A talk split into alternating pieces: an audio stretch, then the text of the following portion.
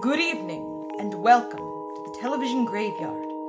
We are your TV necromancers, Lara Prince and Noah Houlihan. We have come here tonight to examine the spirits of past television shows, to find out which ones could be resurrected, should be resurrected, and which ones should just stay doomed.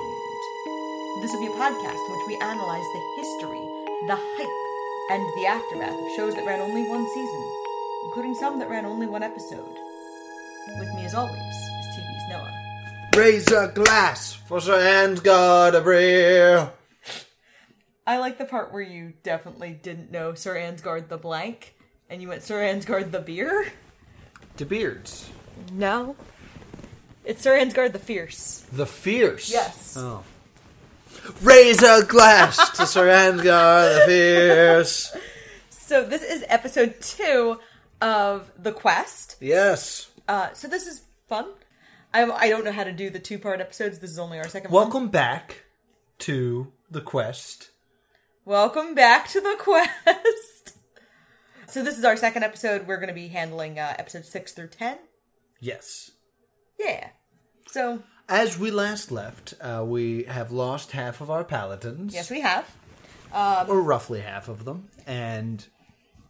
As we left, they were singing Sir Ansgard the Fierce, and darkness had fallen Yes. over Castle Sanctum. Yes, we had we had fallen in love with these characters. Yes. Uh, they've all been trying to become the tr- one true hero, yep. Yep. and they're they're finally starting to get on Sir Ansgar's good side. Yep. So, darkness is falling over Castle Sanctum as episode six begins. Right. and everyone fight. Um, Creo takes three of the paladins, Ansgar takes three of the paladins as they decide to try to figure out what's happening. Yes. And Ansgard discovers a fire orb, Yes. which is essentially like a small ye old nuke. I I guess. Like it's a, it's a bomb. Mm-hmm. And they said like three can level the castle. Right. something of that nature. So seven orbs are missing, and Ansgard sends them to look for them. And they are running through the castle, uh, looking for these fire orbs, and they find nothing. Yeah. They they there's a lot of time of them just being like, we got to search our our bunks and make sure because they're also spy orbs, right? I believe so. Yeah, something like they can get information back to uh, Dark Lord Verlox. Verlox. I'm going to mispronounce Verlox again. Thought you were gonna call him Voldemort. Um, so there's seven orbs for seven paladins. None of them are able to sleep. Bonnie is leading the charge, trying to look for these orbs. Yeah, like she's very much of this like, why cou- should we sleep when we are in danger? This is such a clever gambit by the producers to sleep deprive the contestants to make them a little bit uh, hard up. It's it's also interesting to be like, they feel like they should be doing this, but like from a gameplay perspective, they're not going to find anything. Like they're not meant to find anything tonight. No, and they're not hidden like anywhere where they're looking Right. because the next day we have the challenge. Uh, Ansgard tells us three have been found through the night by NPCs. Right. Good job, NPCs. So there are four left, and this Prob- probably those dogs found them. yeah, They, they, they seem to be good boys. They are fantastic boys. So we need to find four. Now there are seven paladins remaining and four orbs. So this is the bird's eye challenge, Yes. where there's a camera attached to a drone, essentially. No, that is not what's happening. A falcon is flying around the the castle and using a falcon's eye mask. You can see what the falcon sees, and the falcon is flying near the different locations of these orbs. Yeah, so uh Birdie GoPro. Yeah. So there's seven orbs or there's four orbs remaining. And they have to find them, and the three who do not find an orb will be sent to the fates. Yes.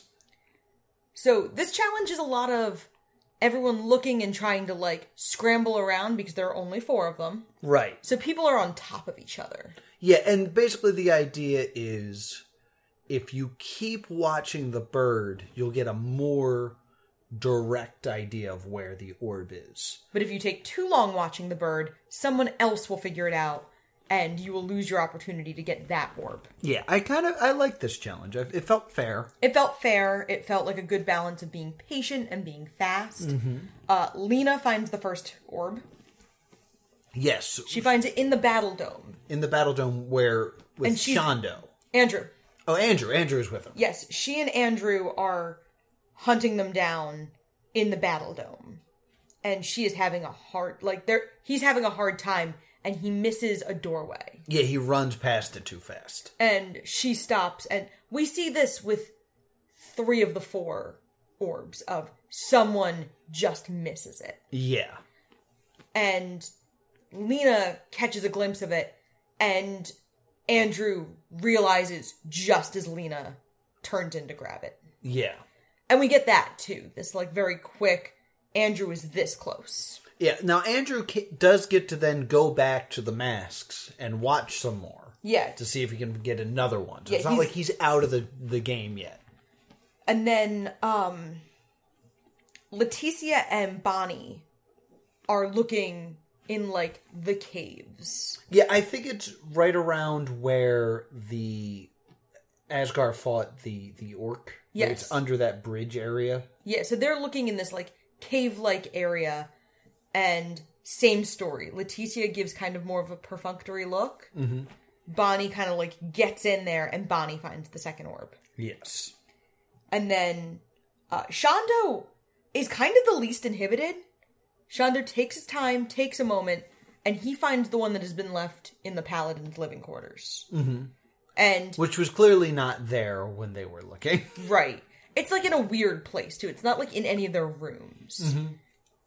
But Shondo like doesn't have anyone else he's dealing with. Shondo just kind of co- shows up and he's like, "Hello," Yeah, Here's get my my, orb. orb. Yeah. and then. Uh, Adria has been looking through this one area right outside the castle walls, Yeah. And the editors do kind of tip their hand to the audience. We get this dramatic irony of we see how close Adria was. Yeah. Like she's not doing the like she needed to move some stuff. Mm-hmm. And she doesn't move any stuff. Yeah, she kind of does the escape room. She doesn't want to disturb any Yeah. of the setting. Uh, meanwhile, Patrick returns to that area and lays waste to it and ultimately finds the last orb.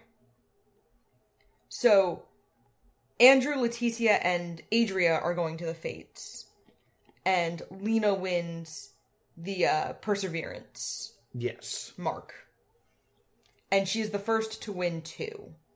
And Ansgard makes a comment of like, if Wait, you- really? Yeah. yes, she is the first to win two.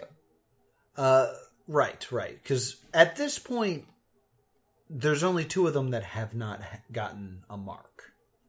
Right. Because um, Aunt Adria has not gotten a mark. And I don't think Patrick has gotten a mark yet. Right. So Lena wins her second. And Ansgard makes a comment to the effect of, like, if you win one more, we'll have to get you a bigger shirt. Yeah. And it's like, what a weird comment. What a, it is an odd thing to say. So uh, he leads them to the dungeon where there's an assassin who p- betrayed the kingdom. Oh, that's right. There Which I, for some reason, didn't write about early in my notes. Right, he, this guy kind of shows up, and he's got like long, stringy black hair Mm-hmm. and like dark makeup, and Asgar uh, recognizes him, Yeah.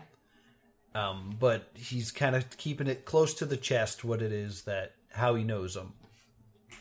I'm gonna be honest. I thought it was Christian Yeah, that would have been really cool. because I was like I had still built it up in my head from the last episode that Christian was going to betray the group. Yes. And like Christian had been banished that episode. Right. So I thought he was going to come furiously back and like attack the paladins. That would have been super cool. It would have been. Um, that is not what happens. No. So there's the assassin that betrayed the kingdom, and he and Ansgard clearly have history together. Yet we get like a scene where Yeah. he's interrogating him. And he real mad. And he's real mad and he like almost backhands him. Yeah, and Leticia is like n- wants no part of it. Leticia's like trying to back out of the dungeon like I this don't want to be in a is dungeon. weird. I don't like this. Um and Ansgard throws the uh, assassin's cape at Patrick and t- tells him to search it. And Patrick finds a bunch of pieces of map. Right. And Ansgard sends them up to try to get them to solve the map. Mm-hmm. This is another goose chase. There's two in this episode. Yeah. Yeah, this they were not meant to be able to solve this. Yeah. It, it, they don't. They're not given all of the map. They, I think they believe that it's two different maps at one point. Yes, they but they are not given the equipment to. They think this is like a solvable puzzle, and it really isn't. It's also visibly way too hot, Oh yeah. Everyone's glistening. except for Bonnie. And I want to know what her skincare routine is because everyone's like, like sweating and gross, and Bonnie just looks like, "What's up, guys?" Everyone's damp. Yeah, except for Bonnie, and I'm like, I cared enough to take notes. Yeah. and like be mad about it. So then they have a puzzle challenge with the fates. Again, it is Andrew, Adria, and Leticia who have been brought before the fates. right. So this is the sword and light challenge. Yeah. This is an interesting one. Yeah, this is kind of a cool one where it's uh there's different the fates fix the map while no one's looking. Yeah, because they have powers. And they're trying to figure out from what direction Verlox is coming. Right. and they will figure it out through the light going through these the hilts of these swords. Yeah, they have to figure out how to get these swords to line up perfectly so that a laser beam will be shot through uh, all the hilts and reveal on the map where the army is coming from.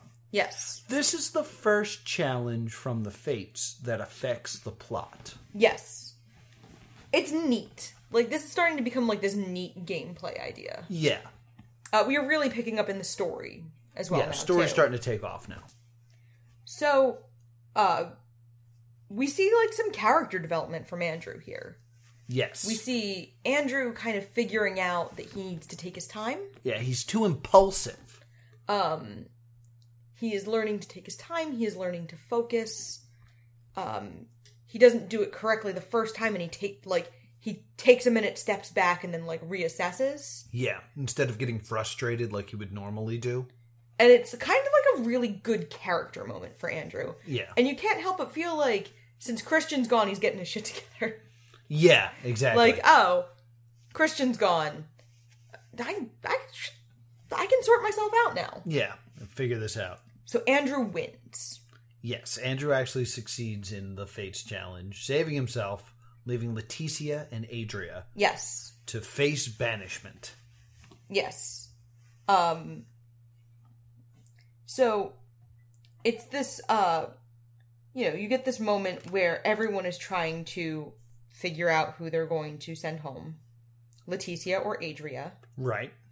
And uh, Lena is uh the only one who really like commits at this point. Like Lena is like I'm going for Leticia. Sup? Right. because Lena and Leticia have a very close bond at this point. Right. And so then Bonnie and Patrick choose Adria. Shondo and Lena vote for Leticia. Andrew is last again. Yes. So once again, he's in that like swing vote position. And Andrew, unlike in the previous episode, Andrew doesn't have a illustrated close bond to Adria or Leticia. Right.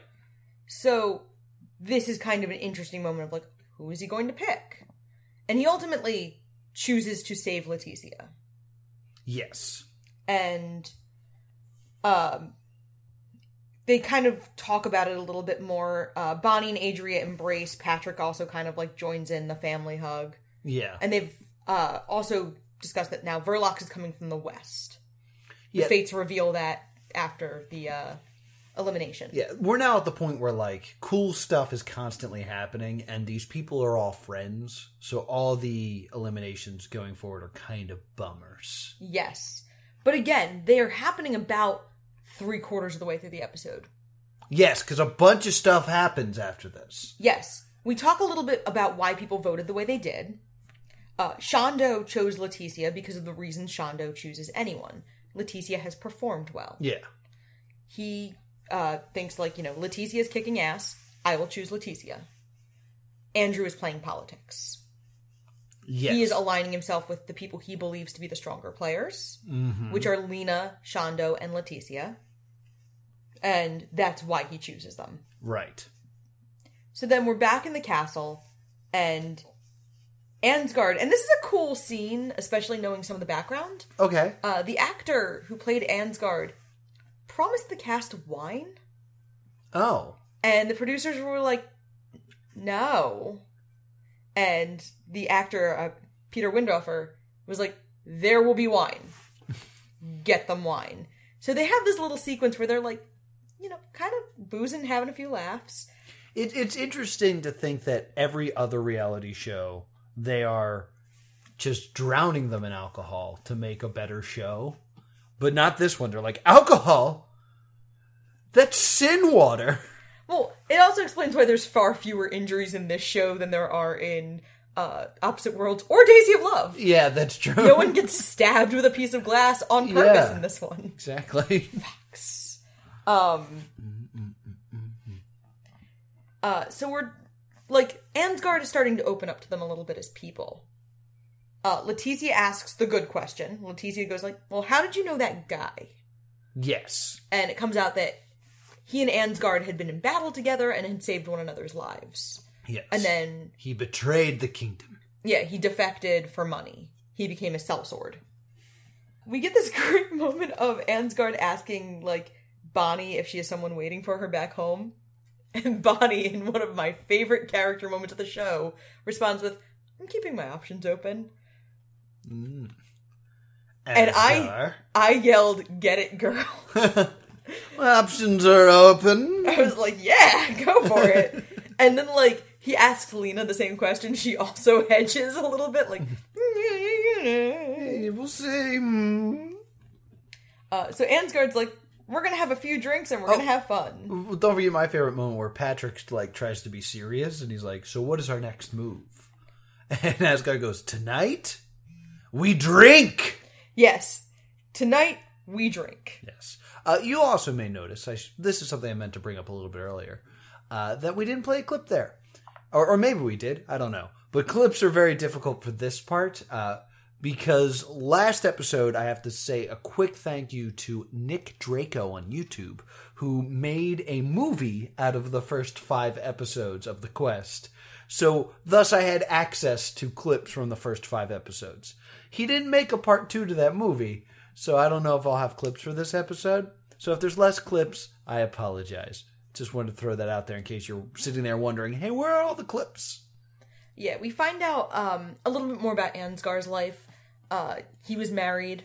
Yes. He also, um, according to the quest book, has five kids. Five kids! Five kids. He's Ansgar. Uh, he's Ansgar the Fierce. Yes.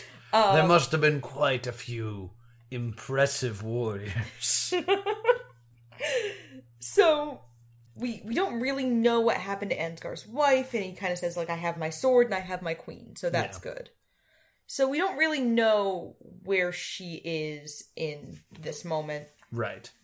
And so after Ansgard declares like, "We're going to have drinks and fun," Leticia toasts to him, and then. As is happening at the end of every episode now, something bad happens. Yes, we get the cliffhanger. The castle is on fire, Right? Verlox has arrived, and the episode ends with Creo moving protectively in front of the Queen. Yes. Poor Creo. Poor Creo. Creo does not get enough camera time in general, in my opinion. I agree, especially because Creo is the first person we meet, so I really thought we were going to see so much more of Creo, Right. but we see so, like, he's not quite as charismatic as Ansgar, and his character is not. Well, we didn't mention this uh, last episode, but there's a part where Asgar's really mean to him. Yes. Where he's like, Creo, come here. And Creo walks up. He's like, Yes, sir, Asgard. He goes, This man's a coward. I would never go to war with him. Look at him. And he just kind of stands there and takes it and gets all bummed out. It's during the Battle Dome episode. Yeah. When he's trying to get him to like not be nice to their competitors. Yes. He just absolutely craps on Creo. Yes, poor Creo. Apparently there was a joke about sword size oh. Hmm. that was among the casting crew. Creo only has a little dagger. Yes. Did I nail it? Yes. pretty much. And uh, He's not swinging that broadsword around. I believe the joke was that actually, like, because Patrick was very tall, he needed like they they needed to get him like a larger sword than the prop department had, so the fight coordinator had to give Patrick one of his own swords. oh, interesting. So Patrick would like mess with Ansgard. And like when Ansgard and start like pulling un- unsheathing his giant sword. Look how big my sword is. Hmm. Yeah, like oh okay. Yeah. But I could kill you with just the tip. If I just got the tip in. Yikes. Oh my god. It's weird because, like, we've been in contact with people who were involved in the show. Yeah, Spoilies! but it's so uncomfortable saying that. So I'm just like, oh, nope. Um, so it was this whole really just funny joke between them and with Creo, but poor Creo. Yeah. So this brings us to episode seven. Right. Uh, Verlax arrives and he looks like uh, Tim Curry from Legend. Yes! That is a, but like gray. Yeah, like a gray white version. Yes. So he's less uh, explicitly the devil. hmm But he's he's pretty scurry. It's kind of like how the hag looked like uh, Miracle Max from The Princess Bride. Yes. Like the makeup designs are a little bit stolen. a little on the nose. So the soldiers fight, and every named character and the paladins haul damn butts out. Yeah. We're are- leaving the castle. We're They getting out are of here. escaping. Verlox arrived from the west as predicted, Yeah, but faster than they thought. but pretty dang quick. and uh, the vizier pops up, and Shondo is over it. Mm-hmm. Shondo is like, I don't trust this guy. This guy sucks. Yeah, it took a while for them to just all of a sudden be like, hey, this guy's really suspicious. It's like, yeah, he's been suspicious from the beginning. And this also might be editors. Like, this is the first time the talking heads have said, like, I find him suspicious. They might have been Yeah. doing that since season or episode two, That's true. and the editors just aren't showing us that because they don't want to show us that yet. Right.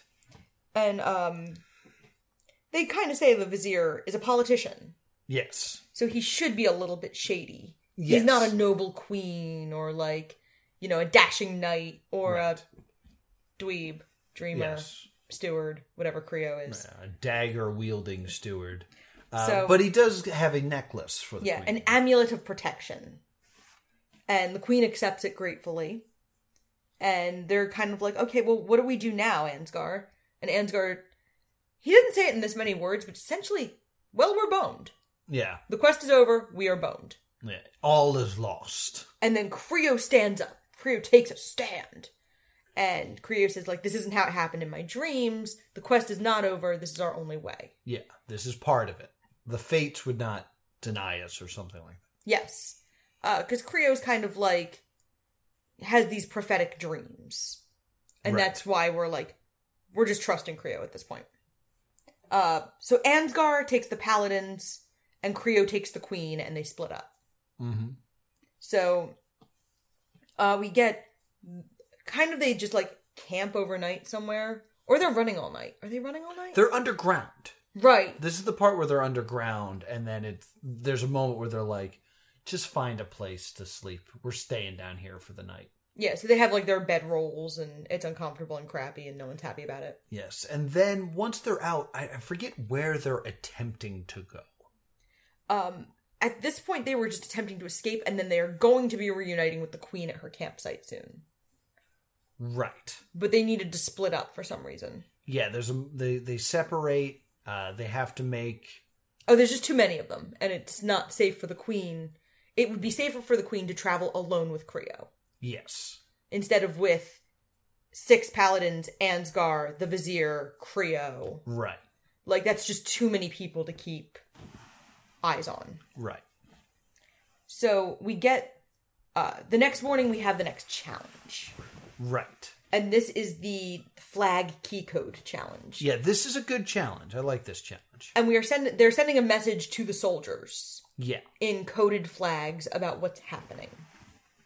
And it splits up boys and girls. Yeah, that now I, this is a, a gameplay thing that bothered me. Okay. this is like the fourth or fifth or seventh game that starts with draw arrows. Yeah. Eh, that like element kind of started to bum me out that we're like before we start with any before we do anything, here's random draw.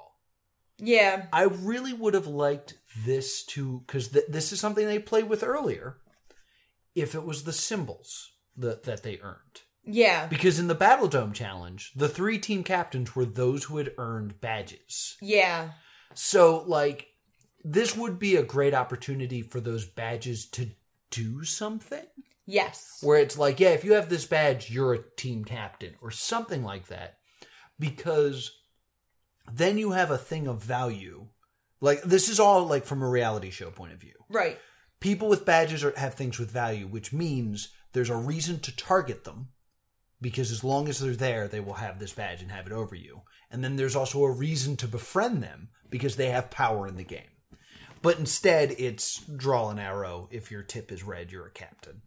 I think the thing that's hard is at this point, Lena has two badges. Uh, Andrew, Shondo, Leticia, and Bonnie each have one badge, and Patrick has none badges. Right. It could s- be as simple as like who won the previous one, Right. but I, I think an element like that would have helped gameplay in terms of strategy and interesting reality show. Just thrown out there. Yeah. So the girls actually think they're coming in with an advantage because it's symbols and colors. Yeah. So yeah. To to to refresh, uh, L- uh, Lena picks the teams Yes. along with who's the other team captain? I believe Andrew. Andrew. And uh, Lena ends up picking Bonnie and Leticia. Mm-hmm. And one person must go up into a crow's nest type thing Yes. and yell flag shapes, colors, designs Yeah. so that they can put a coded message up and then hoist it up a tree so that the armies can see it and know what to do. Right. So they send Bonnie up because Bonnie did very well with that in the first challenge. Right. And they send Patrick up. Yes, because he's a math teacher. Yes. Uh, which they mention 4,600 times. During Yeah, they they bring it up a lot. He's a math teacher. You know, shapes.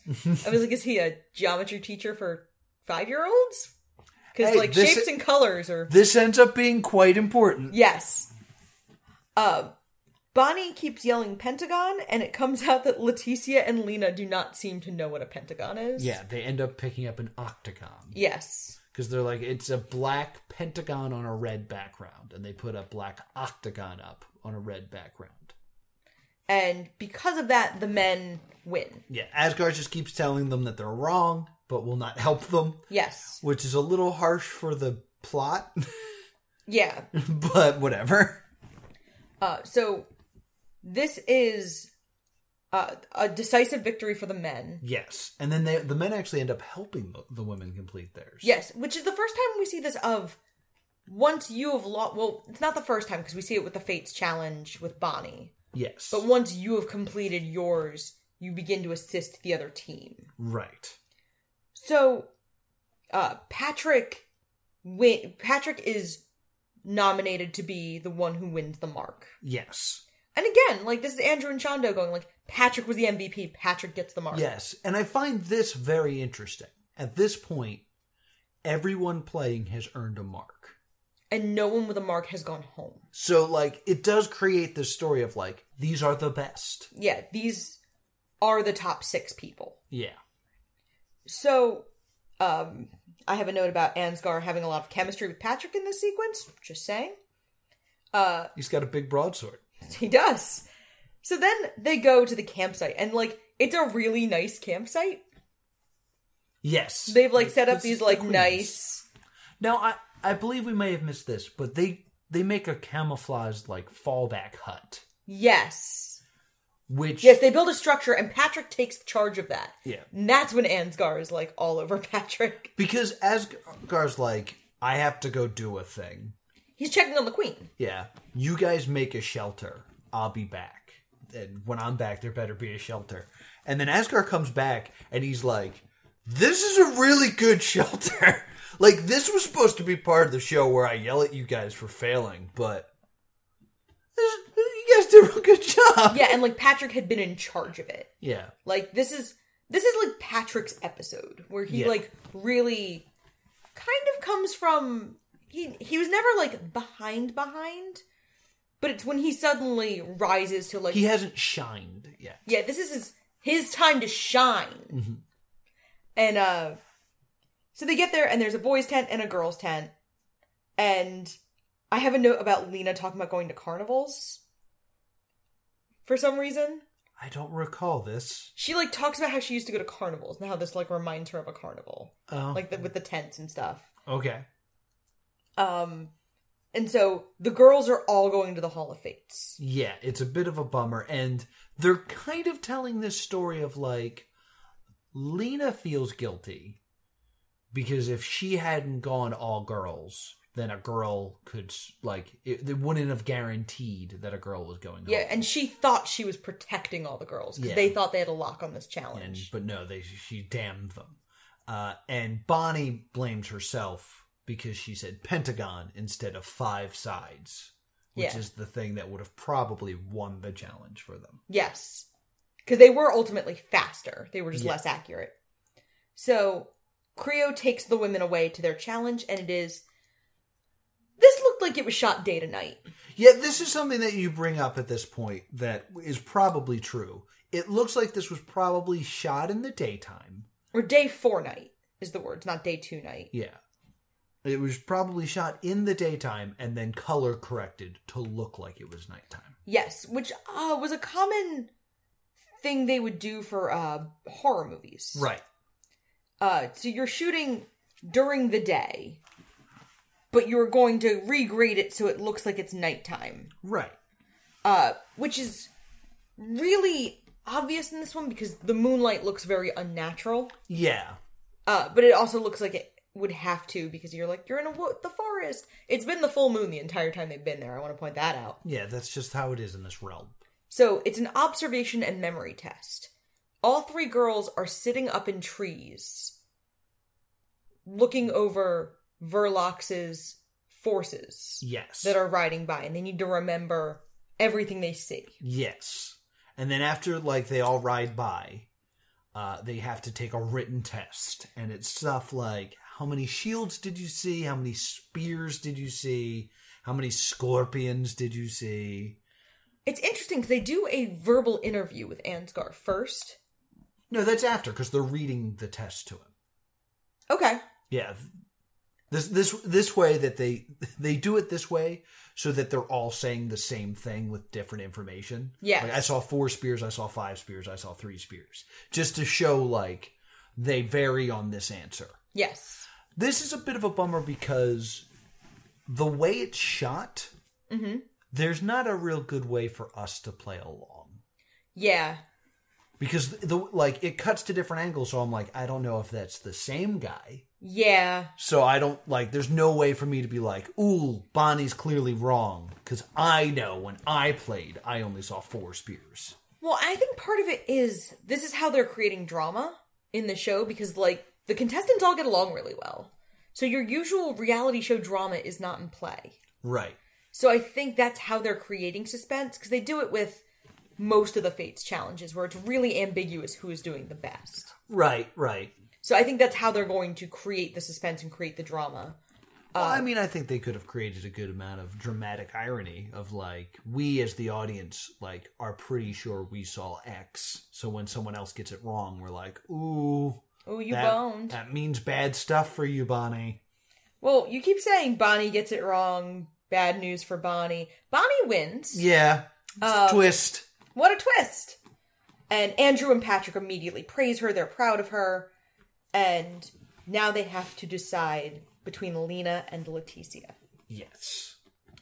This elimination sucks. It really does. This is the one to me that, like, hurts the worst. this is a gut punch. So again, we have the scene where they're all around the stone table and they're all talking about it, and it's very ambiguous because they don't want to tip their hand on who's going to win. And Lena's standing there, and Patrick immediately stands behind Lena. And then Shondo. And then Bonnie. And then Andrew. So It's Leticia. unanimous. So Leticia, who stood alone behind Christian because no one should have to turn around and see no one there, Leticia is t- at this moment the only competitor who that happens to. Yeah, turns around, sees no one. And Leticia is deeply upset when that happens. And the only person she says goodbye to and embraces is Lena, Yeah, who Leticia swears up and down would have stood behind her. yeah, But since Lena was the other person up for elimination, that was clearly not possible. Mm-hmm. But it also keeps Lena's hands clean yeah. in a very way that true. reminds me of Sam from Opposite Worlds. Of like, Yeah. Lena to this point hasn't really ever had to betray anybody or hurt anybody. Mhm. So, uh, y- we get back to camp, and Shondo is like justifying what happened, and but no one like feels good about it. Yeah, everyone's bummed, but happy Lena's there. Yeah, like Lena is profusely thanking everyone. She's really upset about losing Leticia and she's very like she's grateful but she's sad Yeah, and everyone's pretty upset about losing Leticia cuz now like the eliminations are starting to hurt them. yeah, Now you are getting rid of someone you are actually close to yeah. every time. and also like your vote matters more when there's less people voting. right. Like when there's ten people voting, it's like, all right, like I could make a vote and no one will. yeah, Leticia could throw her vote away Yeah, to spare to spare Yeah, Christian's, feelings. Yeah, Although the numbers game, somebody could have stood behind Leticia. yeah. It would have been three to one. it makes me wonder if they had to lock in a vote before walking in. Yeah, and I haven't found anything telling me Yeah. how they did that. I'm going to gonna try to find out. Okay. Foreshadowing. And then the three named characters, Creo, uh, Ansgar, and the Queen, roll up. And then we hear a roar. And then we get this dramatic shot of a dragon in the distance. Yes, it's a dragon. Episode seven's over. Cliffhanger. Yes. Dragons. Episode eight. Yeah, we're gonna see some dragons. Uh, Spoiler: we never see any dragons. we, we do. We see like a couple shots in this very beginning part. yeah. That's clearly not something the paladins see. Yeah. It's clearly for our benefit. yeah. The queen is done being passive. Yeah. The queen's like, "Ugh, "F this. We're gonna do some shit." And then I don't know what this is in response to, but I have a note that says like, "Screw it. I want to go on a quest with Shondo." I'm guessing Shondo was like, "I'm doing this," and I was like, "I, I Yeah. feel like he'd be a really fun person to go on a quest with." Absolutely. So they march all night and they find the nearest town. And it's in burned ruins. Yes, destroyed. But there are two people alive. They're talking about how like the dragon's currently in its den. Verlox has released the drag had released the dragon from its den, but at nightfall the dragon will come back out and lay waste to another city. But it's got a sleep. It gets all sleepies, They're nocturnal. and it has to go to bed. uh so Ansgar stays with the paladins and Creo and the Queen are like, Well, goodbye. As they often do for the challenges. Yeah. Creo and the Queen kind of show up and they're like, we're still characters. All right, Yes. peace. Good luck. So now this is the winch challenge to trap the dragon. Yeah, they're given like gears, and they have to put them in the correct spots, Yes. and then crank closed a gate yes. that will seal the dragon inside. Yes. So there's a mix of like puzzle to put everything together Mm-hmm. and then cranking speed. So it's, you know, physical as well. Yeah, and that's a good game. Yeah, like That it's not, especially with this few players left, I think it's really good that we have something that's multiple skill sets required yeah. because then it's not like, oh, it's a purely physical challenge, which puts Bonnie and Lena at a disadvantage.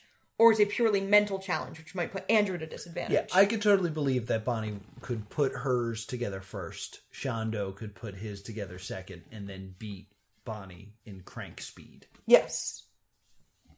So, uh, Andrew actually wins this challenge. Yes. And again, we have that plot of like, well, we still have to seal the dragon. So everybody like has to finish. But what it is, is Andrew wins, and then the four of them have to finish, and then the second person has to complete their winch alone. And then Andrew can start assisting. Oh, right, because we need a bottom three. Yes. So, Shondo completes his as well. And then Andrew and Shondo help Lena, Bonnie, and Patrick. Yes. Andrew wins the mark of bravery. and Ansgar says like, "Okay, we need to start camouflaging the campsite." Well, don't forget my favorite moment where Creo comes out and is like, "You did it. You you you sealed everything. I don't feel safe here." he's just like he's just like, "Oh, well, I'm I'm glad to be back with my friends." Oh, there's like a dragon. I don't like this. Yeah, like it's really endearing. Poor Creo. Yes. And uh, there's this really good moment at the campsite before the Fates Challenge. And Patrick is like, hey, so the Vizier is like shady, right? Yeah, have you guys picked up on this? And the other paladins readily agree. And Ansgar goes like, this is high treason, y'all. Yeah, yeah. You, you know what you're speaking of is trees. And finally, it's time for the Fates Challenge because there are dragon eggs Yes. that need disposing. Mm-hmm. The Queen arrives to the Hall of Fates for the first time, Yes. and she's like, "Oh, this is cool." Yeah, look at this. It feel it makes it feel a little s- bit more special. Yeah, and like Creo has always been there with them, and he's like, "Yeah, this is pretty great. Told you I Yeah. could find it." It's not nifty, right? So what it is is there's three dragon's eggs down at the bottom of three holes. Yes, like a well. and there is a chute they, they need to get them up through. It's like a cage. Yeah, it's a um it is yeah, like a cage chute. It's like a big cylindrical tube with Yes. slits in it. Yeah, like it's made out of sticks. Yeah, I thought it was made out of metal. No, you're right. It's made out of like yeah. it looks like a portcullis. Yeah. Um all three and then each of them has two sticks. Yes. So what they need to do is they need to get the egg from the hole up out of the hole. And then they need to wrap it in a net. right. You cannot touch it. It yes, will burn 'cause your it'll skin. burn your skin. and then you need to take the net and drag it to a certain place. Yeah. And Ansgar will take care of the remaining eggs after that. So everyone gets in their hole. Lena complains about how bad it smells.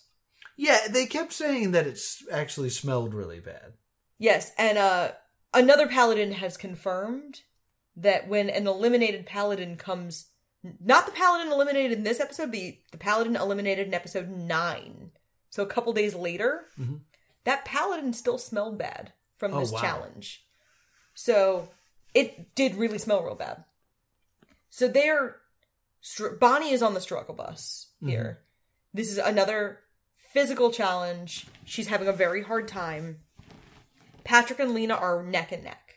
Yes. But in the 11th hour, Lena's tumbles down. Yeah, it falls back down the chute. And this is when I'm sure that they looped in audio because there's no way that happens and Lena didn't say a whole bunch of swear words. Yeah, probably. Um, so Patrick at this point then wins Yes. because Lena's falls right about when they're both about to get it out of the chute. Mhm. So Patrick wins and he goes full opposite worlds Frank beast mode. Yes. Like roars. Uh, he doesn't pull his shirt off, Yeah. but like you get the idea that unlike Frank, he probably could have. Yeah, he was he's feeling that good. So uh, Bonnie gets hers about a third of the way up and then drops hers as well. And then Patrick climbs down to help Bonnie. Yes, because we still have to destroy these eggs Yes. plot wise. Uh, as a challenge, this is probably the one I felt like was the least safe. This one also felt like the least explained. Well, I think part of it was like there's an egg down here, you have to get it up without touching it. Yes. And like part of that is figuring out how you're going to do that. Yeah. and then realizing, oh, I can roll it up the chute and stick these planks in, and then like slowly just work it up doing that. Yeah. But like what everyone does is when they say get down there, they all go down the chute thinking, oh, this is how you go down. On the way up, you have to climb on the outside of the chute. Mm-hmm. The way up is at least like 10 feet, right? Right. So falling off of that would really suck. it would. So th- this is the first time I was like, ooh, there's like no harness involved here. No. So Patrick is helping Bonnie. Lena is working alone. Bonnie and Lena finish very close together. Yes. The difference being Lena technically comes third, Yes. but Lena has done hers entirely on her own. Right. Um, like outside of physically dragging the egg at the end, because Patrick drags Bonnie's over and then comes back and helps Lena drag Yeah. hers. But in the end, Lena would have completed her challenge alone, and Bonnie would not have. Yes. So they're in the round table. Patrick has been spared, and now it's the three men. Yeah.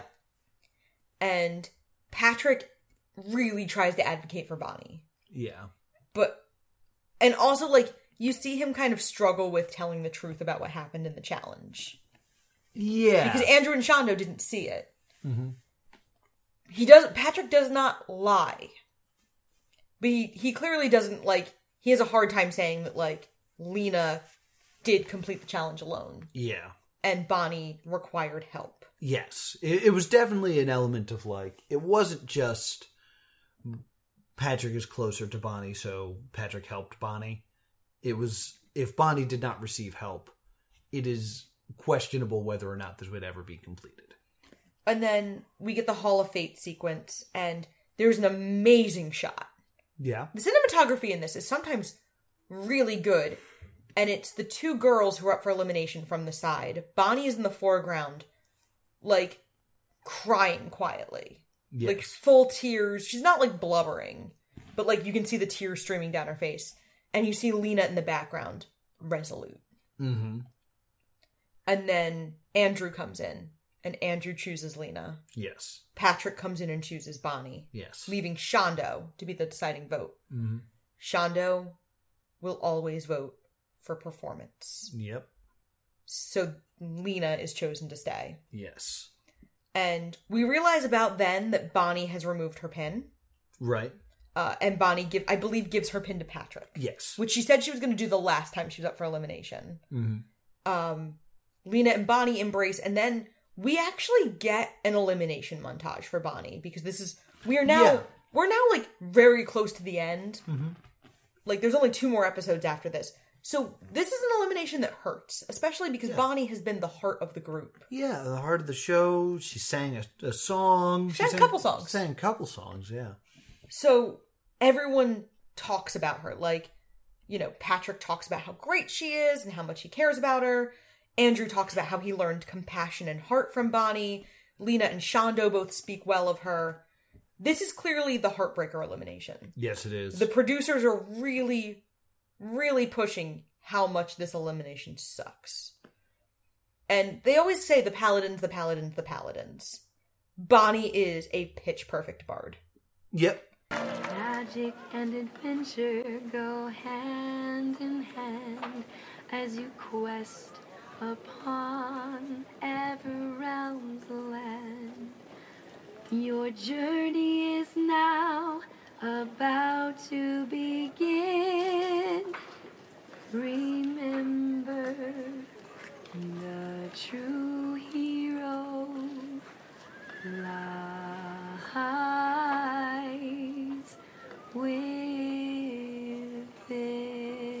within. And this is when the show gets a little tropey, because this is about in a quest when you would likely lose your bard. Yeah. Like getting toward the end of the quest, your bard has out like outlived their usefulness in the quest. Like you don't really need the comic relief anymore, they're gone. Yeah. Like you don't really need the heart of the group, and it's also giving them something motivational of like, you know, we loved Bonnie and now Bonnie's gone. And we see the four of them mourn for Bonnie. And then you kind of see Lena processing. This is the second elimination in a row where Lena has lost one of the girls, but Yes. gotten to stay. And she was like, This is my life. I have three older brothers, and now I'm back to that. And we see them sitting around the fire, and like, Lena does not have a cape to her costume. I believe it's because like they just didn't have one when they were in the Hall of Fates because all three men do. Yeah. So she is by herself, kind of like freezing. Mm-hmm. And we get this good character moment for the queen, Yes. who insists on giving Lena her cape. Yeah. This was a pretty cool moment. And it's like a nice little moment. And they're talking about Bonnie and they're talking about Bonnie's songs and how much they miss her.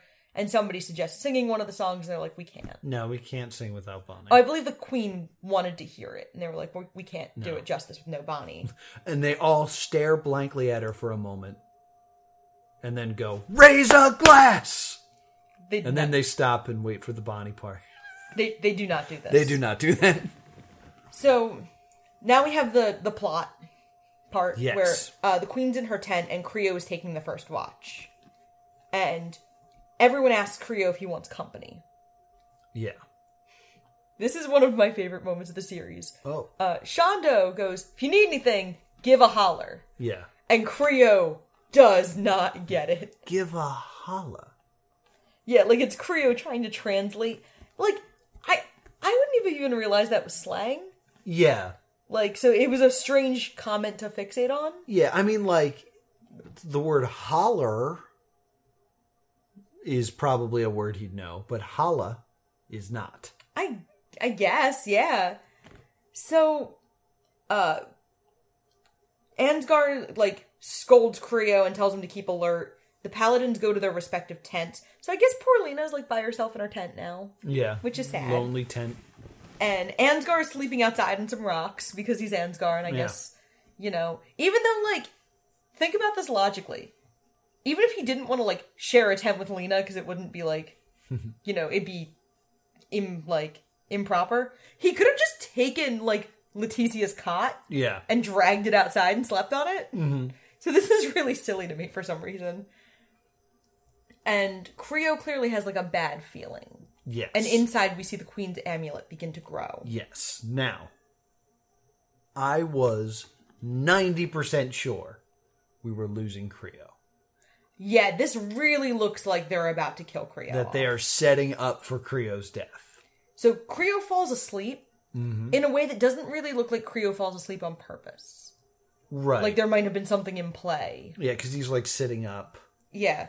And then we see the shadow of something green, a scary music sting, and that is how episode 8 ends. Yes. Episode 9. Yes. So, Creo, the paladins, Ansgar, and the queen get kidnapped by the fish people from the shape of water. They are, to me, clearly uh, a Land of the Lost reference. Yeah, they look like the fish people from the shape of water, though. All right. Uh, they are called the Rana. Right. That is their actual species name. Yes, Rana means frog. Oh, I didn't know that. Yes, I know that because I know what the word hurricane Rana means. That makes perfect sense. So they are brought before the king of the Rana, Yes. and their hands are tied, and they kind of start talking at the paladins a little bit, and they're like, "Why should we believe that you're fated to save us from Verlocks? What should we?" Yes. And Lena Jumps up. shoves through all three guys and is like, kind of just says her piece about how like this is what I am fated to do. I am going to do this. Right. And then Patrick speaks next, and Patrick says, like, I left my family to save this to save Everrealm. This isn't my world, but I've come here to fight for it. Like Patrick gives like a really solid chosen one speech. Yeah. Uh Shondo talks about why he is the best, Mm-hmm. specifically. Yes.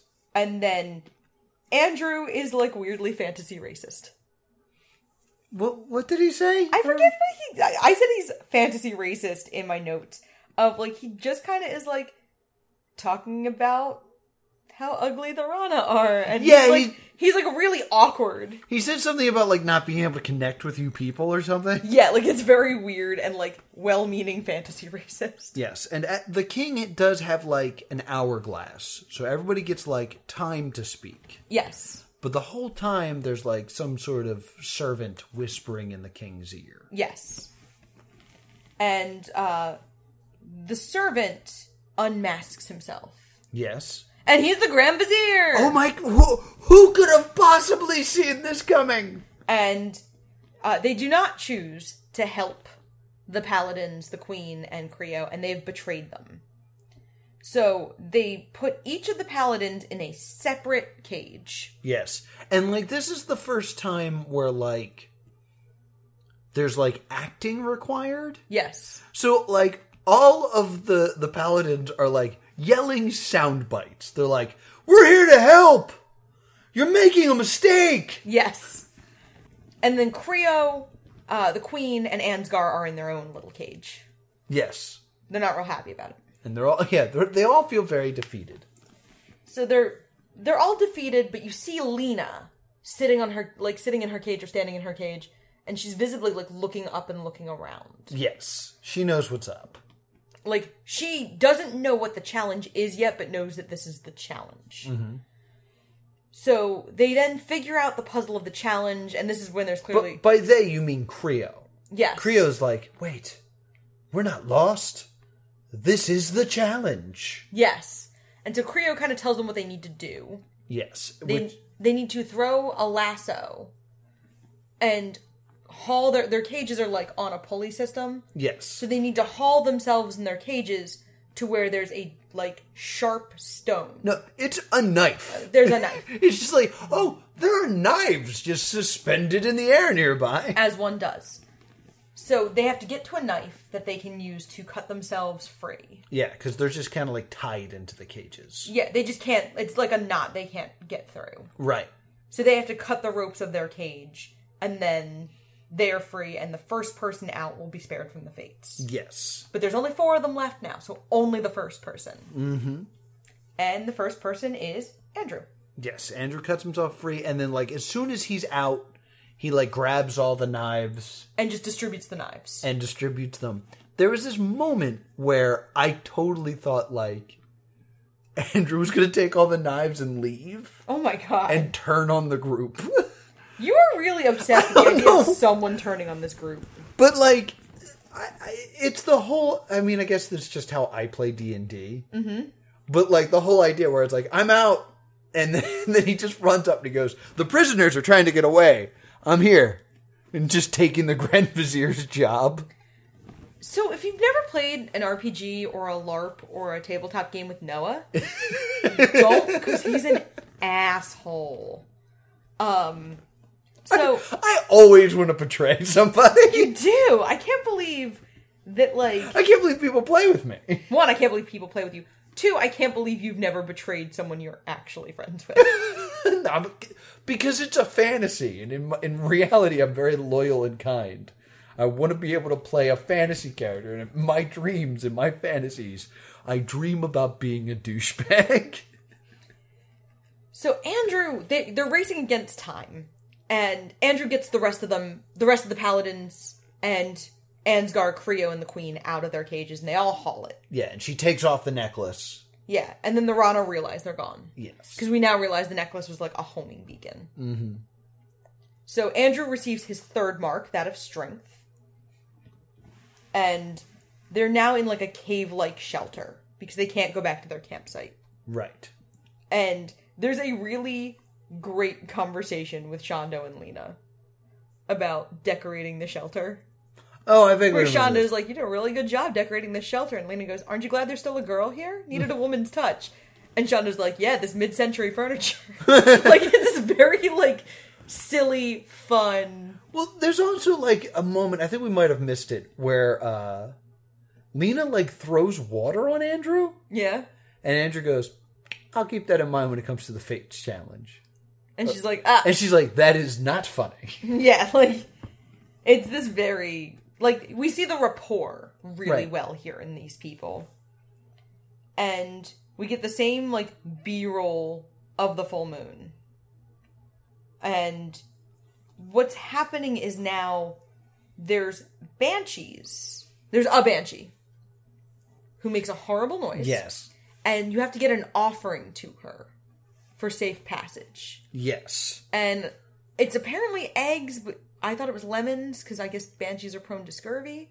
Um, No, I'm pretty sure they're eggs. Yeah, no, I they are eggs. I thought they were lemons. You thought they were lemons. I have a uh Well, then why not an orange? oh, Let's eat the lemon. well, she's scary looking. Just because you keep giving them lemons. And uh, one thing I need to point out that I didn't put in my notes is we get this like before the episode starts, they build up each of the four remaining paladins, Yes, yeah. There's like uh, and a, there's like a little Sizzle vignette on reel. each one, uh, and each of them is a trope yes, at this point. Uh, Lena is the underdog. right. Lena's like the only girl, the smallest, the weakest. She is the underdog. Yes, Patrick is the hero archetype. They kind of make him look like the front runner. Mm-hmm. Uh, Andrew is the impetuous young fighter who like can't get out of his own way very well, right. which is like a super trope. And like uh, most stories revolve around the Andrew type character learning to focus and learning to become. Right. It's you know Luke Skywalker whining about power converters, becoming Luke the Jedi. Yeah. And then Shondo is the brave warrior who is completely confident in himself and his abilities. Yes. So we have those vignettes, and that's kind of what the producers want us to go in thinking. Now, Lena, Shondo, and Patrick are the three going up for the fates. Yeah. And they have to cross this gross bog without dropping their tray or their eggs. Yes. And if they do, they have to go back and get new ones. yeah, it's this weird like floating like balance game. Yes. And uh, Lena decides she's going to go slowly. Yeah. And Shondo and Andrew are trying to run. Or Shondo and Patrick are trying to move quickly. Right. Which this almost pays off for Lena. Yeah, because they both um, like fall in the water pretty quickly. And Lena almost makes it the entire way. It's the egg challenge all over again. She makes it like 90% of the way and then falls. Yeah, it looks like she's like on something that spins. Yet she has to transition from one platform to another. Yeah, And that transition kills her. she just loses it. So, uh, Shondo ultimately gets there first, and the banshee touches his face, and we get this great talking head of Shondo in despair going, Why is everything in this world so ugly? Yeah. and he has complained multiple times about the Rana being ugly, the hag being ugly, Verlox being ugly. So he's just by this point, he's like, Why is everything in over this it. world so ugly? the banshee's like touching his face, and he's like, "I've brought an offering." And then the banshee touches his face. He's like, "N- n- "No, no, no, no, no! It's down here. Eggs, eggs are good." yeah, like it's very funny to watch. It's the most uncomfortable Shondo is in the entire show. Yeah, This is Shondo's also first face challenge. yeah. The first time he has to face one of these challenges, and because he's Shondo, crushes it. Yeah. I, I would say he doesn't crush it as much as he's crushed other challenges. Well, he and won. that this one was at least a little bit close. Right. So now it is Lena and Patrick.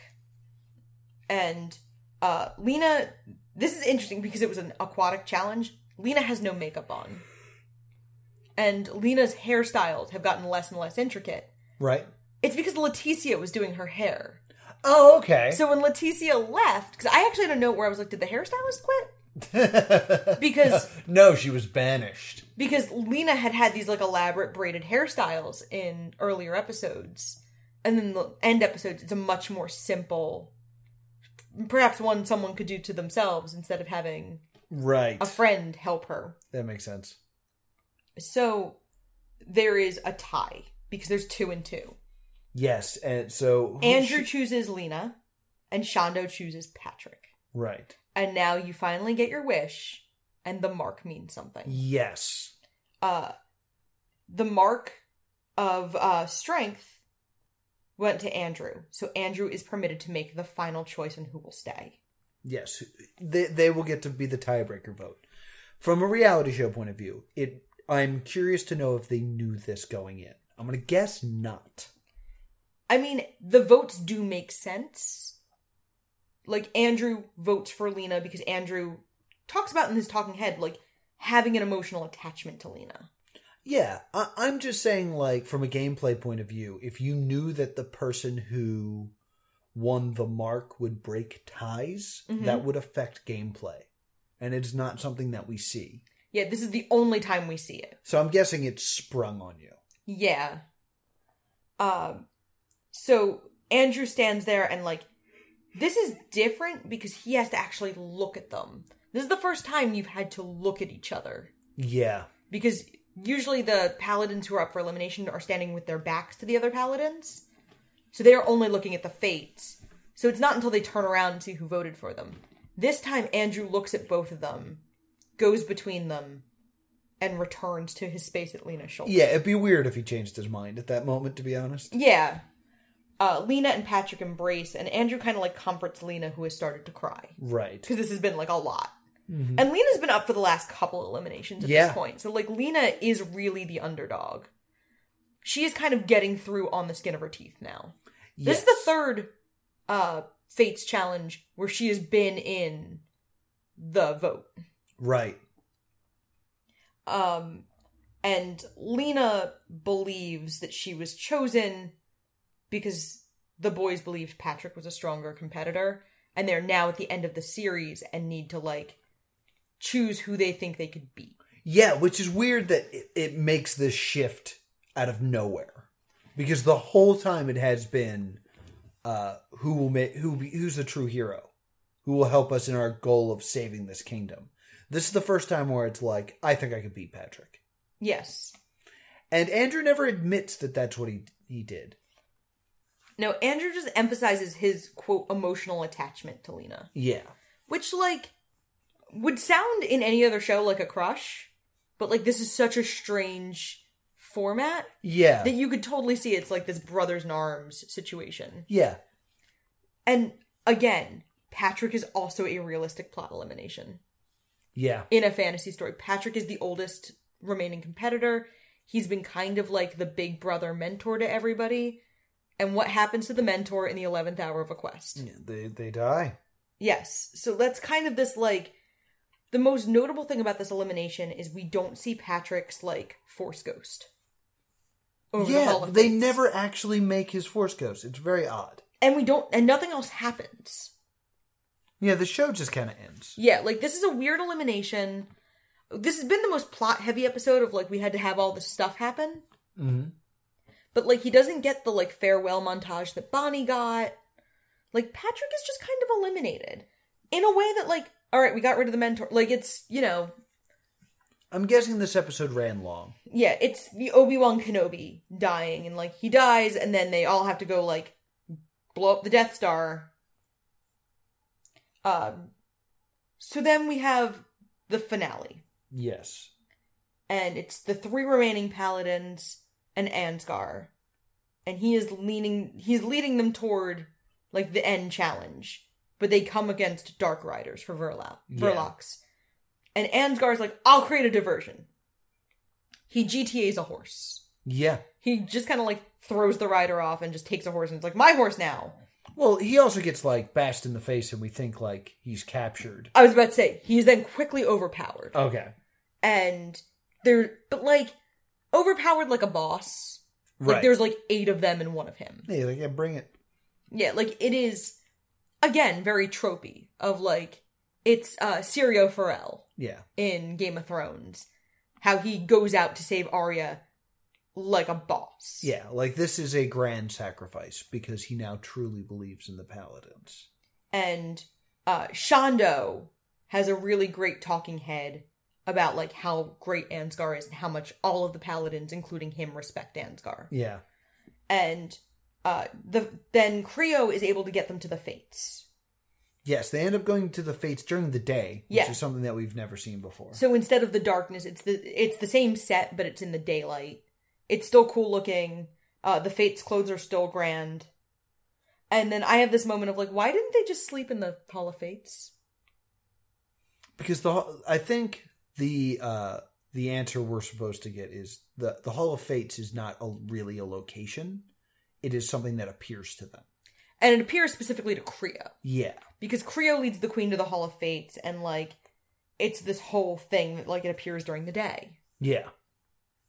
And uh, Lena says she has three older brothers again, to the point where I wrote drink every time Lena says she has three older brothers. Because she does.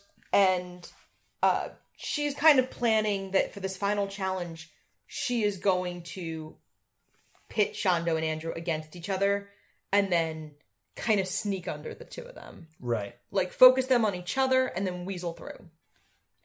And this is as you you called what this was going to be. You said it was going to be a like mega mix challenge of multiple pieces, like Yeah. who done it. Yeah, it's going to be a let's run around and do everything. So the first part of the challenge is there is a map in a vine. So the first part of the challenge is you have to hack and slash these vines because there's a map in one of the vines. Yes. And So- as Noah says, Yeah. We start with luck. Yes. Gotta love a good luck challenge. Uh Shondo gets his map first and hauls ass ahead. Yeah. Then Lena uh gets hers. Uh Shondo gets to the next point before her. And it is three scale it, it is three sets of scales with six items. Yeah, And you and have to those- balance the scale. Right. And Shondo has an incredibly difficult time with this challenge. Yeah, he just can't figure out what he needs to be doing. it gives Lena time to get to the challenge, and uh, Lena really takes her time and she's very careful and thoughtful. Andrew has missed the fact that he has already cut the vine with the map. Yeah. Andrew is so hack and slash, he never sees the map fall, then looks behind him and realizes it fell some time ago. So then he has to haul himself to catch up. Right. Andrew barely gets to the third challenge when Lena balances the scale and runs. Yeah. So Lena is the f- first person easily through the second challenge. Yes. Shondo is really frustrated. Shondo is having the world's hardest time with it. Yeah. Andrew chooses to think about what he's learned, and Andrew is able to balance his scale before Shondo. Yeah. Now let's let's talk about this. It's it's six items. Yeah. and you just need to make sure that the scales are balanced. Now, Lena was the one that was kind of like weighing each against each other. and Yeah. was like just trying to like do a process of elimination. But like, if you brute force this, it really shouldn't take that long. No. If you if you try every combination of three things and three things, like, it really should be that like pretty quick. My thought is that Shondo like panicked and forgot which combinations he'd already tried Right. because you don't have like a piece of paper in front of you. You can't go, well, I've done A, B, and C together. I've done A, B, and D together. Right. So like we see him pick things up and put things back down, and I- I'm assuming he just doesn't remember which combinations he has done versus has. Yeah. So Andrew gets there. And then we get the chain link challenge. They have to um, chain an ogre into a cellar? Yeah, we never actually see the ogre, but No. it's basically you have to run through these chains, through these hooks, and it it basically explains that you have to go like from one side to the other every time, Yes. and you have to use every hook, Yeah, and the instructions say, like, you have to go r- left to right. left to right, and then you got to lock it with a lock. It is literally reading comprehension Yeah, and uh, tedium. I mean, like honestly, the reading comprehension is not that hard. It's No. just a lot of like pulling heavy chain through these holes. But the reading comprehension is a big part of it. it really it shouldn't be it is but it it, but it shouldn't be It's So not what hard. happens is they also say only two people will progress from this challenge. yes So whichever one of them does not complete this one in time will be eliminated. right So uh Lena is working through it. right Andrew cannot find his chain. andrew he doesn't really even look he just kind of like eyeballs his area and was like oh i left the chain back at the scales which he didn't No, It the is chains- sitting right there Yeah, the chains were left by and he takes so long to run there and back. Lena's like almost halfway done. yeah and like shondo's like i don't know what andrew's doing he's back Yeah, and it's like a really funny talking head of Shonda being like, "What are you? All right, whatever." Um, so Lena's like working calmly and carefully, uh, and then Andrew gets back and sees the chains next to the cellar door, yeah and then he rushes through the challenge and does everything wrong. yes So he has to undo about half the door yep because he he doesn't finish. He gets a strong way through it and then realizes. yeah that he did not do it right and then uh, there's both still there when Shondo finally balances the scale. yes So he is running forward, and Leah Lena gets the lock before Shondo actually even gets to the cellar doors. yeah So she's got a nice lead over Yes. pretty, both of them, really. Yeah, so we hear her in the woods, like, come on, come on, you can do this. Yeah, keep pushing, keep pushing. Like, we, because we have no idea. The distance between Yeah, obstacles. we don't know if it's, you know, a two minute run, a 10 minute run. right. And the final challenge is back to the beginning. It's an archery challenge. It's an archery if challenge. you get a bullseye, a bridge will fall, and you will be able to go fulfill your destiny. right. So during this, uh, she's having a hard time. Yeah, it's a lot of shots of Lena like quietly cursing at herself as Yeah. she shoots arrows into the woods. Uh, She's close on a lot of them. Like she hits the target a lot, but she Hmm. Yeah. just doesn't get a bullseye. Yes, there's also a few that like hit the target and fall. Yeah. Uh, and then Andrew completes the task correctly, Yes. and Shonda was eliminated. Yes, and we see him get Thanos Thanos, dusted. snapped. Yeah.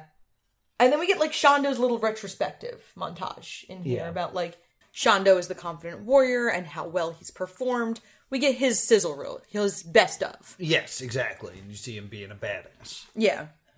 And then we get this, and then we see Andrew taking off toward the final archery challenge. Mm. And he gets there right as Lena hits the target. He Yeah. never even picks up a bow. He never even gets to. He doesn't get to fire an, a- an arrow. So then Andrew gets dusted. Yes. and we get his retrospective almost immediately. Right. And it's about how much he's learned and how he has become a better person and a better everything he's ever been and how much he's learned from the other paladins. So then Lena crosses the bridge and she is one. she like teleports to the fates. Well, no, she actually just climbs the bridge and they're there. No, there's like an effect. Oh yeah, there's the effect of like she I guess gets dusted and then appears at the face. yeah, she's transported there. and we realize this whole part now is just plot. Yes. She has to act out the end of the story. Mm-hmm. So she arrives at the Fates like, sup, Fates, and they bid her approach, and she is told to assemble the spear. Which is funny to me because there's like a moment where you see her just kind of like screwing stuff together. It's like, yes, assemble this spear. Okay. And then a smash cut to the spear being pretty much done except for the last piece, because it's very IKEA looking. Yes. So, You couldn't have helped. You couldn't have assembled this by the time I. All right, Fates, thanks. so then they're kind of do the like, do you accept the challenge? And Lena's like, I sure do. Nah. so she is standing alone in front of the fates and then there's a special effect and a superhero landing as all 11 paladins Yeah. return Yes. um and we get lena's retrospective now that she has won Right. and her voiceover is in tears mm-hmm. like she is she is won this is her triumph and you see uh adria beaming at her and leticia beaming at her and shondo announcing that like when the light shined brightest lena performed which was his Yeah. his phrase when the light shined bright- brightest they performed They performed. and he even says when the light shined brightest i didn't perform when he's eliminated so uh, we get this great moment where the other paladins are cheering for her and smiling at her and it's this really like uh, how fam- have you seen or read the seventh harry potter book Yeah. when he uses the resurrection stone and the three non-evil marauders and lily Yeah. arrive. It felt like that. This like Yeah. very important like we are about to do the plot. Yeah. Here we go. Here is everybody who means something to you. And Ansgar also rematerializes and he looks like he has seen some shit. Yeah. Like he he's been roughed up. He has like a head wound. Yeah. We kind of thought he was dead, so it's nice to see him. And I straight up cheered because I am like at this point in the episode I'm all in. Yeah. Like I am all dweeb ass dweeb in, and I'm like, yeah, Ansgar's back. What's up? And like, he informs us that the queen and Creo are missing, Right. and that we have to like that the paladins have to do this. So what's going to happen is there is an underground passage that is very small Yes. that they're going to send Lena through so that she can get to Verlox directly. And Ansgar and the Paladins will create a diversion. Right. So there's this creepy passage. And I have to admit that this is the least funny because it's Lena. Mm-hmm. Like Lena or Adria would not have been that funny. Yeah. Or Jasmine. Mm-hmm. It would have been really funny to watch like Shonda. Shonda with this big spear, like, like trying to fit through this very small passage. yeah, it would have been a hassle. It would have been kind of hilarious. So then like the other paladins storm the castle and everybody gets to do some like cool fighting shit. Yeah, everyone gets to like jump in and do some stuff, but I think we all- are both in agreement. The person who got to do the coolest stuff was Patrick. Oh, yeah, Patrick's like wrecking people. Patrick threw a guy off a horse. Yeah, like Patrick is like kicking ass and taking knee. Patrick is the Neville Longbottom Yeah, of this battle. Of like he just comes in, he's like, you know, wrecking everything. Now this is super interesting to me. Because in the interviews in the Geek Initiative, the Paladins say that they trained for this final battle after they were eliminated. that makes sense. Which means Patrick had what 12 hours? Roughly, yeah. Because he would have been eliminated the night before. Right, right. and he was doing a lot of cool stuff. We don't know when this was filmed. Uh, yeah, I'm assuming every like every episode seemed to be about that two day model. Yeah, I would definitely say this is a day after the challenge, at least. Yeah, so this is this is cool, and like Patrick's doing a lot considering he was in for the shortest amount of time. But we see everybody get to do some things, even like Katie, who we haven't seen since the first episode. And Lena gets through the passage and she's in the battle dome. There's also this really good moment where like Ansgar's in trouble and Leticia like Kool-Aid mans through a bunch of people Yeah. to save him. And it's just like really good moment because like Leticia and Ansgar have had like a very good rapport of like she's the one who like cuts through the crap and goes like, How do you know that guy? Yeah. And like probably in a realistic battle simulation, like Ansgar would probably lean on Leticia because of the kind of fighter she has shown herself to Yeah, be. she did win that badge. But like she's also probably one of the better balances Yeah. of physical strength versus mental strength Mm-hmm. in the show. Before we get to that, Yes.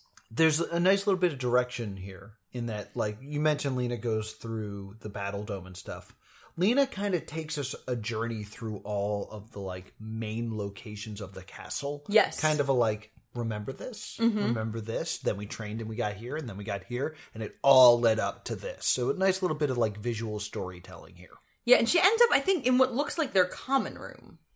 was it It looked like it. Uh, it was an interior room in the castle. yeah we don't see that in daytime very often so it's hard to say Verlox has the queen and Creo prisoner. yes and Creo like pleads with Lena, like trust yourself. You're the one true hero. You can do this. Because Verlox is like, just give me. Yet Verlox is claiming that like he knew that this would happen, and the way that it actually ends is the one true hero brings him the Sun Spear Yeah. and clinches his victory. And Lena's like, nah. Yeah, that ain't happening. So the dark forces begin to get the upper hand on the other paladins as Lena and Verlox fight. And then uh, the vizier comes out and he like goes to stab Lena, Yes, and Ansgar dispatches him. yes, Ansgar's like, nah, fam. that ain't happening. So we get this like super cool fight, and then she finishes him with a special effect. Yes, and Like, it's stabs him not- with the chest, and there's like a beam of light that comes out of it. I don't even think she stabs him. I think she just aims it at him, and then the power of the sun. Yeah, Like this is a very goreless, you know, PG fantasy. yeah, So like a magical sunbeam destroys the darkness, and fireworks are shot off throughout Sanctum yes, because they've vanished. They've vanquished the darkness. The twelve kingdoms of Everrealm Yes. are back to being harmonious and happy. yes. We have the one true hero, and it's Lena. and then the paladins get this royal farewell and there's this like nice like parade sequence where it's lena and then the 11 other paladins in formation Right. and it's like this really nice moment and they have hero capes and they're talking about how much they loved everrealm and how much and patrick's like i'll move here Yeah, I'll I'll have a vacation home. and that's the end of the series Yes. Except Except you see the vizier in his dungeon cell, and then we see someone untie his hands, and the vizier turns around and asks his unknown rescuer, "What took you so long?" smash cut to black. Yup, and that was the quest. Yes. This show is wild. This this show's a lot of fun. It really is. Uh, so uh, we got to start here. Who do you think freed the vizier? Um, so in reading the, I have who I like want it to be. In Oh, do you know? no, Okay. uh, in the Geek Initiative interviews, there was apparently a joke at one point that the Queen and the Vizier were having an affair. Oh, So I think it would be crazy interesting if it were the Queen. interesting. Interesting. I like that. I I kind of had a thought that maybe it was Lena because of the words that were used were like giving me the sun spear will clinch my victory. And when Lena points the sun spear, her eyes go like weird. Mm-hmm. like maybe she absorbed part of him. She Captain Marveled. You- Kind of. Yeah. Oh, I thought you meant like she absorbed the Sun Spear. no, she absorbed part of of Warlocks, Okay. and thus like kind of became him. And then that's where we were gonna go. Uh, Or it could be Christian. or He it could could be finally Christian. betray I everyone. always think it's Christian. He is the uh if you've seen a pup named Scooby Doo, he's yeah. red herring. Yes, he's red herring. Red herring. No. I I thought this was very interesting, and like the the tease for season two is very interesting. Yes. because it's good to know like they were going to continue this story Yes. And it seems like they had an idea for what that second season would be. I don't have that information. okay do, do you have any other information to to add before we give this a rating This was an incredibly immersive experience for the Paladins. yeah Like it wasn't like off camera, Ansgar, Creo, and the Queen turned into the people they normally were. Everything was immersive. that's awesome When the cameras were not on them, Ansgar was still Ansgar when he was with the Paladins. interesting So this was like this crazy immersive experience, and uh, the cast as it stands is actually very close still. cool Uh, as I mentioned in the previous episode, there is a very active fan community for the show called the Quest Army on Facebook. Mhm. And I posted like a hi, we just watched the show. This was cool. Uh, I'd love to talk to anybody involved. yeah And like the fans and several cast members were like immediately responsive which is super cool it was really cool. We're we can't like announce anything yet because we're not exactly sure what's gonna happen. yeah But uh, this is re- it was really cool. I also have mutual friends on Facebook with a couple of these people. yeah and I had this moment of like, how come I have mutuals with people from the quest? And then like I think about how small the nerd world is, and I'm like, yeah of it's a course small I have world mutuals with. Mhm. So it's this incredibly active group, and like, so there's still. It's about the anniversary right Is now. it? yeah It's about the fifth anniversary. Well, uh, Bonnie posted in that group that like my thumb still hurts. Like she kind of like made a joke about how her thumb was never the same after it. gotcha So like it's this really interesting, super super niche community. Like they do an exchange every Christmas called Questmas. that's adorable Yeah, it's like really, and they're very very nice, and like it's this really cool fan base, and they have had ideas about season two. huh and like your first idea was like they should go to space yeah i thought that season two should be sci-fi and this was before we saw the last episode we were Yeah. talking about space and that has also come up in the quest army group uh, the quest army group has also talked about like ways to incorporate the season one paladins okay so like kind of having the season one paladins be a resource Mm-hmm. kind of like having them take some of what creo and ansgar were doing in this season and some of it is going to be other people gotcha like i imagine like shondo would be working more closely with ansgar Okay, so similar to uh, the way girls come back in Rock of Love, yeah to do like a challenge It's like we have to do battle against this guy. I'm Shondo. Yeah, like the roller derby challenge in Rock of Love, where like you see Lacey going like, "What up, skanks?" Yeah, Like, picture that. It's like a research challenge, but they get there and it's Paladin Jim going, What's up, skanks? I'm Jimbo Slice. Yeah, like that. So th- like there there's still a change.org uh petition for bringing back the quest for season 2. Awesome. So they like this fan base is still really active. Yeah. It's a cool show. It's such a cool show and the Paladins uh based on something I that was in the Facebook thread I was in, uh they still talk and they still meet up. That's awesome. Uh Paladin Jim mentioned at one point like, "Oh, I'll be in the neighborhood with other paladins soon." Oh, cool. So like they are still in touch with each other. That's awesome. And that's really cool. So like they had this crazy unique experience together. And I've always wondered who still speaks after a show. Right, right. So this is like the most the curtain's ever been down Mm-hmm. with like, oh, we still speak. Oh, this was really cool. So uh, we're hoping that we are going to be able to uh, do an episode of Stay Doomed that will be a very special episode uh, based on interviews Yeah. with some of the paladins from the quest. yeah. So hopefully they'll be able to reach out. We're setting up a time, hopefully very soon. Yes. So that should be the next episode. Uh, and, There and- might be an episode between that and this Yeah, one, we'll see what depending happens. on what we're able to do. so my big question is, I'm not sure if you found this in your your research. What was the prize? I never found out, Never found out the prize. I always thought that was odd. and I also like I I have not been in touch with Lena. Yeah, does Lena have the sun spear like above her mantle? I I have no idea. I I actually would very much like to reach out to Lena Yeah. uh, because I went to first grade with her. It's so weird. Yes, uh, we were watching the show and it said like her hometown, and I'm staring at her like, wait a minute. And then you watched me go into like my closet Yeah. and produce this like ye old time school book Yep. of like all of my mementos from childhood because I am ye old hoarder.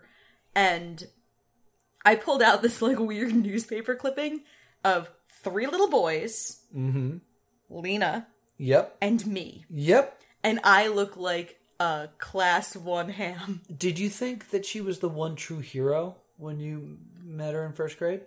Uh, no, in first grade, I was so viciously self centered that there was no way I was not the one true hero. Oh, okay. I probably thought I was the one true hero. that makes sense. So yeah, like so I would actually really love to talk to Lena because I have this weird like I don't really remember any like I believe we were like friends, Yeah. but like I don't remember anything about like I don't remember much of first grade because it was Gotcha. first grade. Yeah, it was a while ago. So like there's this picture of us together so I clearly knew her at some point. Yeah. But So, uh, what's your what's your vote here? um I'm going to call this a stay tuned because I Yeah. think it based on the quest uh the quest bible essentially I was given they knew everything about this Right. kingdom it could have been like okay you've saved castle sanctum you know now you ansgar and creo are going to the next kingdom to help them with this problem Right. and like they clearly had the vizier is the big bad Mm-hmm. and they clearly had a plan for what they were going to do Right. so I I'm gonna call it a stay tuned because I think it was a really interesting show. It was not a great reality show, Right. but it was a really good, fun thing to watch. And it like as a dweeb, it was really fun to watch this like cool wish fulfillment fantasy. Absolutely.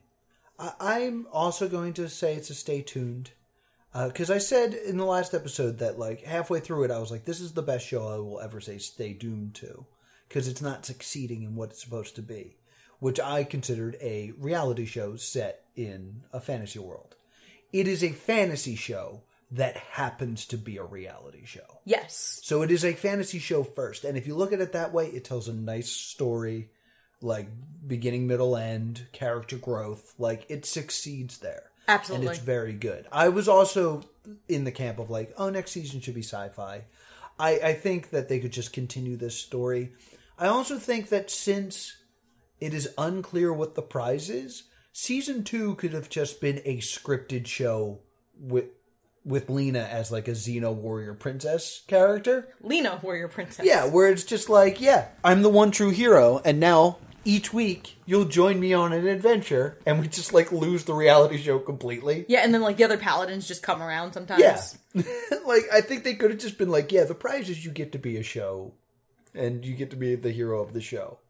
And that would have been cool. That would have been real cool. Yeah, uh, the show did fairly well. It had a huge Twitter following. Yeah. I mean, obviously, it had a huge following in that it still has a following, and it was a one season show five years ago. Yeah. And there are still people talking about it that aren't us specifically. Yeah. How about that? Like, usually with these shows, it's like, hey, it's me and three other people. Uh, like, you know, with Daisy of Love, where it was like, it's us and Reality Graveyard. Yes. Hi, Reality Graveyard. Hi, don't threaten me with a good time. So, uh, real quick, I guess programming we Yes. should mention. Uh, next week will either be an interview with the Quest or a retrospective of year one of Stay Doomed. Year one. That doesn't. Shouldn't you say Stay Doomed, the series? No, we're going to talk about what's going on and uh, what the future of Stay Doomed holds. But but we're getting canceled after one season. No, I think uh, I think we're stay tuned. What took you so long? That's what the vizier says. I got it. Yeah, I, well, I'm saying that for the benefit of our audience, and you also looked at me like I was an idiot. so thank you so much for watching. Where can people find us, Laura? You can email us at thestaydoomedshow at gmail.com or on Facebook and Twitter at Stay Doomed. And if you want to talk to me about how you would write Lena Warrior Princess, I'm at TV's Noah. If you have like a distressing number of mutual friends with the cast members of any one particular reality show, I'm at Priorities. Until next time, stay doomed.